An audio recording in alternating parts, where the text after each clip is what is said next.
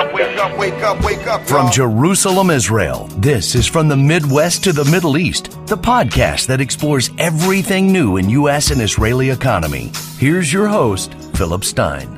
I'm really pleased to be having this podcast today. First of all, This episode is brought to you by Philip. Stein and Associates, the largest U.S. CPA firm in Israel, providing U.S. tax services to Israelis, Americans, corporations, startups, and anyone else needing them. I am very, very excited to have as a guest uh, Michael Granoff. Michael uh, is going to talk about a topic that I think is close to all of us, which we're going to talk about cars and driving and the new technology.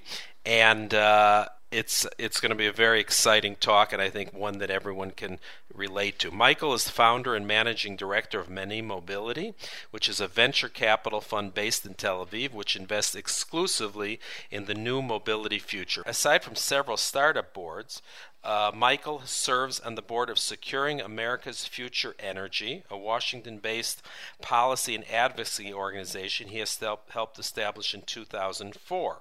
His past board roles included that of electric car network developer Better Place, and he is involved in three U.S. presidential campaigns, and in 2010 received Brandeis University's Asper Award for Global Entrepreneurship. Welcome, Michael. Thank you, Phil. It's a pleasure to be here. Thank you for joining us from your, from your busy schedule and uh, all of the exciting companies you're dealing with. So let me jump right into my first question. I was walking down the street a few weeks ago and I stopped to admire. I was visiting a friend in Caesarea, a 1958 Buick Century, a car that is 60 years old. While there are a lot more gadgets and safety features in every new car today, driving a car seems to be pretty much the same experience as it was 60 years ago.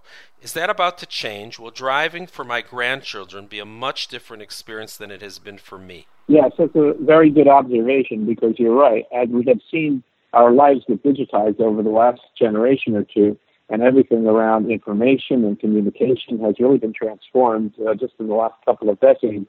Um, moving around, and I wouldn't just say driving, but just being able to, to be mobile uh, is something that has stayed pretty static for about 100 years, since 1920, when the United States experienced peak horse. That was the year in which the horse population of the U.S. peaked. After that, it began to precipitously decline as car ownership became mainstream. And when you think about it, the uh, system that we live with today of owning and driving cars uh, and doing so on, on, on roads that were built uh, for that purpose is, is a system that has been built layer on top of layer over the last hundred years and never really sort of thought of comprehensively. And as a result, uh, we have a situation that's very inefficient where uh, individuals um, usually their second most expensive purchase is the car, and yet they only actually use it about 4% of the time. Half the time that they are using it, they're either looking for a place to park or they're sitting in traffic, and all the while their tailpipes are spewing out uh, toxins that cause disease and cause global warming. Israel, it's a very interesting uh, statistic that it's the only country in the world that runs an experiment once a year, which is that on Yom Kippur, nobody drives. And there have been air quality studies done uh, showing just what the impact is of taking all the tailpipes away just for one day. And I think uh, every element uh, of moving around is actually going to effectively get digitized. And, and, and yes, I think uh, for your uh, children and grandchildren, the world of uh, moving around will be radically different. It's interesting. I, I about uh, six months ago, I read a book. I don't know if you heard it called "One Summer in America," 1927, by, by Bill Bryson, and he he and his theory is that 1927 was the beginning of the 20th century. A lot of things happened that summer, particularly Lindbergh crossed the Atlantic. But I think your observation or statistic about horses and cars uh, he might have to make a little amendment to that book because that seems to be uh, no less significant than Lindbergh crossing the Atlantic. Uh, let me move to a specific company, which I think whenever people think about new car technology, uh, Tesla comes to mind. Is is it as revolutionary it claims to be, or in your opinion, will they make it, or will it be the second company of the Tucker? well, it's um, it's it's uh, always interesting to discuss because I actually had the opportunity to sit with Elon Musk right around the same time that I met uh, Shai in 2007, uh-huh. and uh, to evaluate um, these two companies kind of side by side in, in their in their infancies. Um, and um, you know, one of the things that deterred me around Tesla was that uh, over 100 years um, there had been several attempts by people to start new car companies that, that had not succeeded. Um, you know, I uh, I think uh, whether uh, what, what the future of Tesla is is obviously one of the most talked about and controversial things in all of business these days. And I don't think I have any special insight. I'll say that they are um, to be commended for demonstrating something very important to the world, which is that uh, electric cars are not, as was the popular image a decade ago, they are not commensurate with golf carts. And in fact, they can be much faster much better performing, much more fun to drive than uh, gasoline cars are, and they have certainly uh, done an enormous amount uh, for people to understand that, and, and just for that alone, they should be commended. Uh, you know, and today we are now seeing that they are going to draw competitors from all of the mainline automakers, and um, and and whether they can um, sustain that uh, will uh, remains to be seen but it will certainly be an interesting few years ahead. All right, so let me go from the general, which my first two questions, to something more specific to you. You, you founded a fund called Maniv.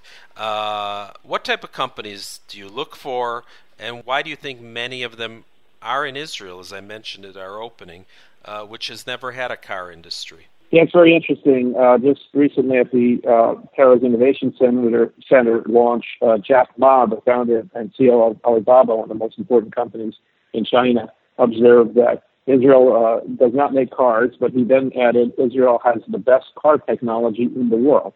And that is an assessment that I think is um, coming to be shared by many, including um, many in, in the auto industry.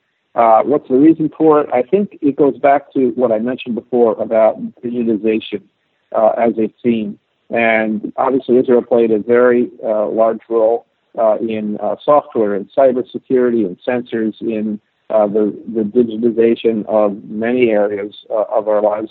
And now, as that comes to mobility, Israel's finding that a lot of those same skills apply themselves what we see in terms of uh, founders and entrepreneurs that, that we talk to is it's rarely uh, kind of the young 24 uh, year old out of uh, the 8200 unit unit that's coming with the business.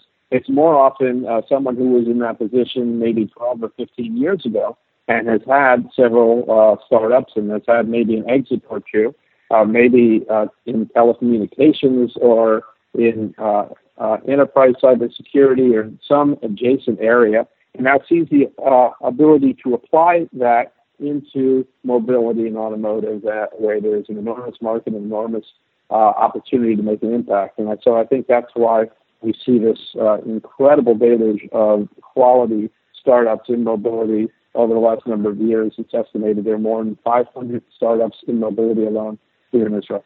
Wow, amazing. Uh, well, most of my listeners, and, and you mentioned it a few moments ago, are familiar with the company Better Place. I had many friends and relatives who, who visited Israel, were taken on a tour. They had a very nice visitor center uh, in Glilot a few years ago. Where, where did they fail, in your opinion? Well, um, that's, a, that's a subject so large that uh, not only could a book be written about it, but one has been written ah, about okay. it. Uh, and I would commend your readers to it. Um, it's called Totaled by Brian Blum, who's a Jerusalemite and uh, former Better Place car owner uh, and columnist for the Jerusalem Post. Um, totaled by Brian Blum. But, um, you know, the, the, uh, kind of on one foot, uh, I, would say I still, uh, to this day, even though it's an academic conversation, I, I frequently find myself defending the Better Place model. I think uh, what Agassi uh, developed in terms of this idea of taking away all of the reasons why someone wouldn't get into an electric car uh, by taking on the burden of ownership of the battery, uh, by making the infinite range possible through battery switch, and by taking away uh, concern about residual value in an electric car because the battery wouldn't be part of that equation. I think it was a brilliant and totally workable model. Um, where things went wrong really was in the execution, which you know, uh, in, in, involved being in concert with global automakers, governments, infrastructure, uh, and it was a, a lot to balance and a lot to manage, and that was not successfully done. And I also think um, uh, we didn't really effectively communicate uh, to the public what, what we were uh, trying to accomplish. And um, there are, as I said, many, many things to say on this topic, but those are what I would really uh, sort of say on one foot. All right, that's certainly very insightful. How, how close are we to autonomous cars on the road? A few years ago, I was in Palo Alto and uh, I was at a stoplight, and a, and a, Google car pulled up next to me, and I noticed there was no one in it. Um, I certainly didn't feel uncomfortable. We both left when the light changed. We both pulled away approximately at the same time. Um, I understand that was an experimental vehicle, but are we are we getting close to seeing autonomous cars uh, like I saw in Palo Alto here in Israel, let's say? Um, well, I was going to say first that you can still see many of them in Palo Alto, in San Francisco, in Arizona. Uh, Waymo, which is a subsidiary of Google, um, recently passed 10 million miles in testing of autonomous vehicles. Uh, Cruise, which is a subsidiary of GM operating in the Bay Area, has um, um, been experimenting in the city of San Francisco now for over a year and intends to uh, have a commercial service as soon as next year. Uh, so I think the question is less about when, because uh, really the answer is virtually now, uh, and the question really is about where. And I think uh, there will be pockets of areas where uh, these um, services, driverless taxi services, effectively will be available, um, you know, in a very, very short uh, period of time. Now, as far as Israel is concerned, it has actually been um, a, um, a vision for myself and for my colleague uh, Olaf Sakkers, uh, who wrote a paper on this topic that actually brought us together in 2014. Uh, that Israel be in the forefront of deployment of autonomous uh, cars. And um, our, our, our dream has uh, uh, just about come true last week as it, it was announced that Volkswagen, Mobileye, and Champion Motors, who's the local importer of uh, VW and, and VW family cars, uh, the, those three entities are, are teaming up with the uh, with the blessing of the government of Israel to bring robotic taxis to Israel in experimental form in 2019, but with an aim to have commercial service within just wow. a couple of years after that. Oh, so it's very really... exciting time. Very, very exciting. Um, so, in general, what do you think the auto industry is going to look like in 10 or 20 years? Uh, what will we see on the road? Where the, in reference to what you said before about how much time uh, cars yeah. aren't really being used, w- will we see less vehicles? Will there be more efficient use of cars? I think there will be, and I think uh, one important thing to keep in mind is that um, people uh, often describe me as in, uh, you know, quote, the self-driving car business, and yes, that's definitely part of what we do here at Maniv. But um, we um, see this as really a uh, kind of uh, four disruptions happening at one time into the area of how we get around. And uh, those four things are, first of all, data, data communications, the connected car. Virtually all new cars that are sold today come with a dedicated modem and are um, exchanging data with the cloud uh, all the time. That has huge implications for the operation of the car, the safety of the car, and commercial services around the car. So that's one.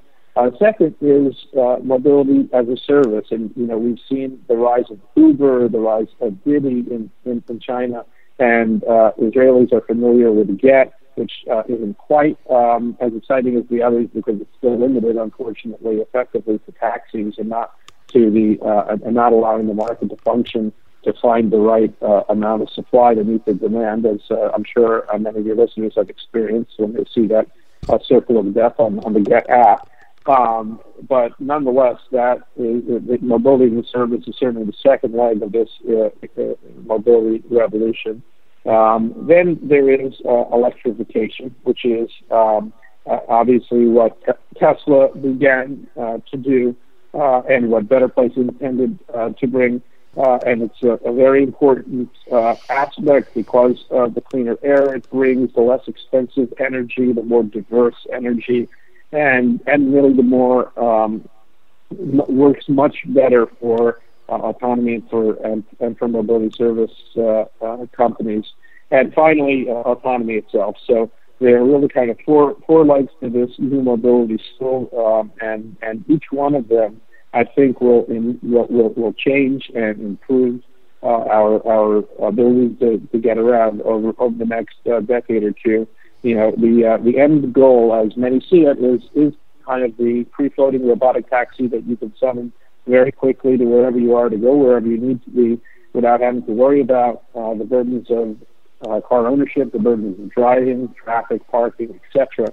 Um, and uh, like I said, that won't show up everywhere simultaneously, and it, it will take some time to play out. I think it's very hard to predict how long a time that'll be. But along the way, we've already gotten some of the benefits of some of these things I described, and that will continue to uh, play out. Well, I, I always say the thing that I'm most looking forward to in this all these changes and disruptions is that my kids won't have to have the conversation I had to have with my father uh, when I had to take his keys away. That uh, you know they'll say, "Dad, that's it," yeah. and uh, I'll I'll just take out my smartphone and order uh, whatever you know, as you say, a driverless taxi, and I can get to wherever I want to get to.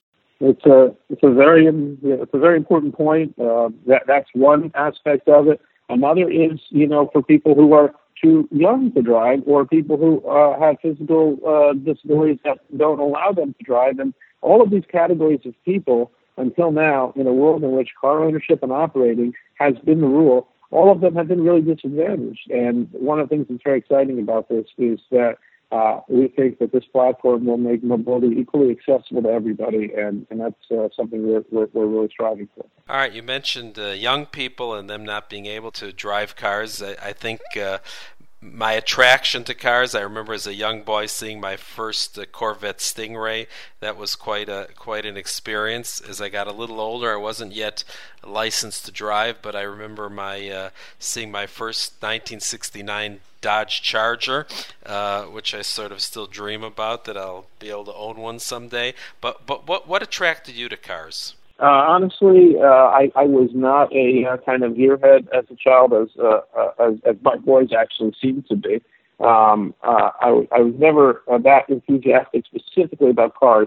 What br- brought me into the industry, frankly, was being a New Yorker of 9/11 and understanding in the couple of years following that the uh, intricate connection between energy policy and national security, and it was really uh, causing such uh, horrible distortions that I couldn't believe uh, that we lived that way. In other words, uh, transportation is the lifeblood of the global economy, and the cost of oil actually affects everything from national budgets to kitchen table economics to whether somebody can afford to get to work.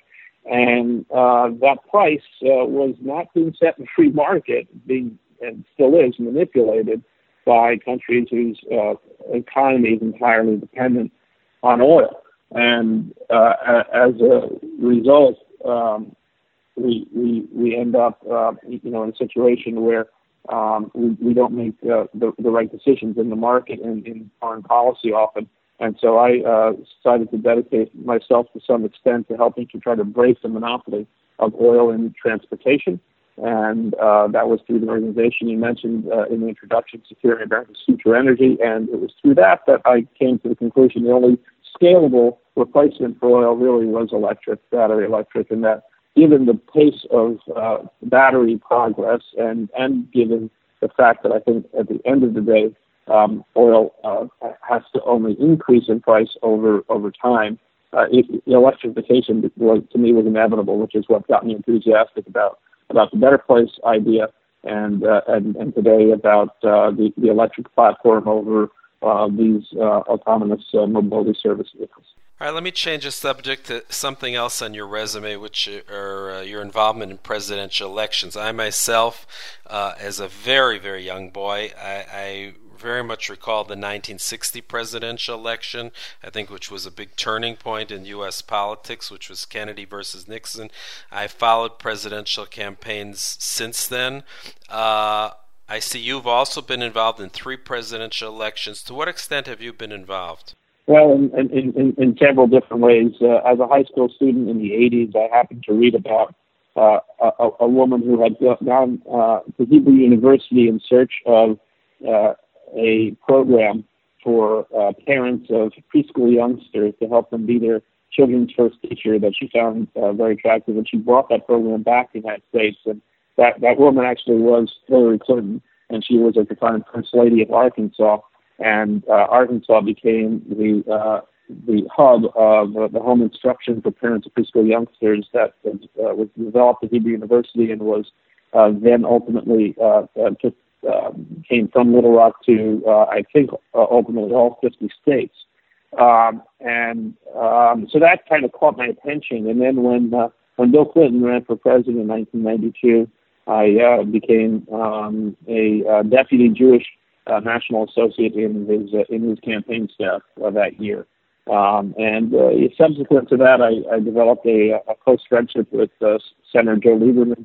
And when Al Gore tapped him for vice president, um, was uh, was was involved in that, and also in in, in what most people now forgotten, uh, which was 2004 Joe's own run for president. That uh, didn't didn't last that long since uh, he he was the only Democrat uh, who favored the Iraq War, and obviously that's been a big political liability uh, uh, along the way. Um, and then, you know, most recently, um, in, in, in 2016, I, I, I ended up raising a little bit of money for um, the uh, the candidate who I thought had the uh, potential to uh, heal a lot of the, the wounds um, that the U.S. experienced while reversing a lot of the things that I thought had been uh, mishandled by the Obama administration, and that was uh, actually uh, Governor Jeb, Jeb Bush of Florida, which was a little ironic since I began my career right. in presidential politics still working against his father. But um, yeah. Okay, very interesting. Let me just end with a question. I actually, by chance, I uh, I had lunch with this client today. He he was a pioneer in the digital camera space, and he told me once that uh, he once met the head of Kodak. Um, and he told Kodak to get out of the film business, uh, which the head of Kodak at the time, this was uh, probably 20 years ago, even a little less, said, "Are you know, are you crazy? I I make 86 cents on every dollar of film I sell. Why would I want to get out of that business?" Um, obviously there was a lot of disruption which we all uh, no one even has a camera today. I think young people don't even know what a roll of film is. But when i think about the things you're working on and the type of technologies would you would you advise people to get out of the oil business uh, if electric cars are going to become the standard? Well I, I, I do think a lot of people um, sort of make the mistake of thinking that the incumbent in this disruption uh, like Kodak, that uh, this time around that it's the car companies. Um, and I, I, I agree with what, what you said. I think the incumbent here is the oil companies. And um, I'll just, uh, I, I'm not going to give anybody sort of uh, financial advice um, okay. in terms of oil stocks and things like that. But I think if you look at the top 10 most valuable companies in the world 10 years ago in 2008, I think you'll find six oil companies on that list.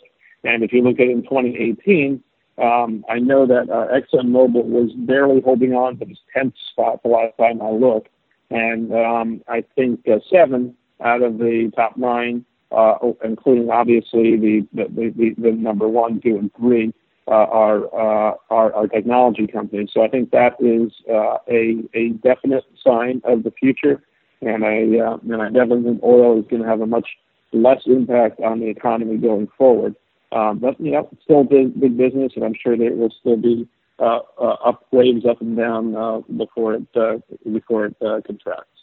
Yes, I, I read the other day that magazine Wire uh, celebrated their 25th anniversary. They listed, you know, some of the most successful and powerful companies, and many t- of today, many of them did not exist 25 years ago. They just didn't even exist. Uh, you know, if we yeah, think of sure. the, the, the the Facebooks and the Google, I mean, it's it's amazing. So we're we're living in exciting times, and you seem to be a part of it, Michael. So I, I appreciate you sharing. If people want to know a little more about your fund, um, they can visit our website at www.maniv.com. That's M like Mary, A N like Nancy, I V like Victor maniv.com, and uh, they can also get in touch with us through the site. All right. Well, thank you today. This was really interesting, very insightful. Gave us a little look into how our lives are going to change in the coming years. It sounds like sooner rather than later. And uh, we thank you for all your good works uh, to make that happen. Thank you. It was a pleasure. Bye bye.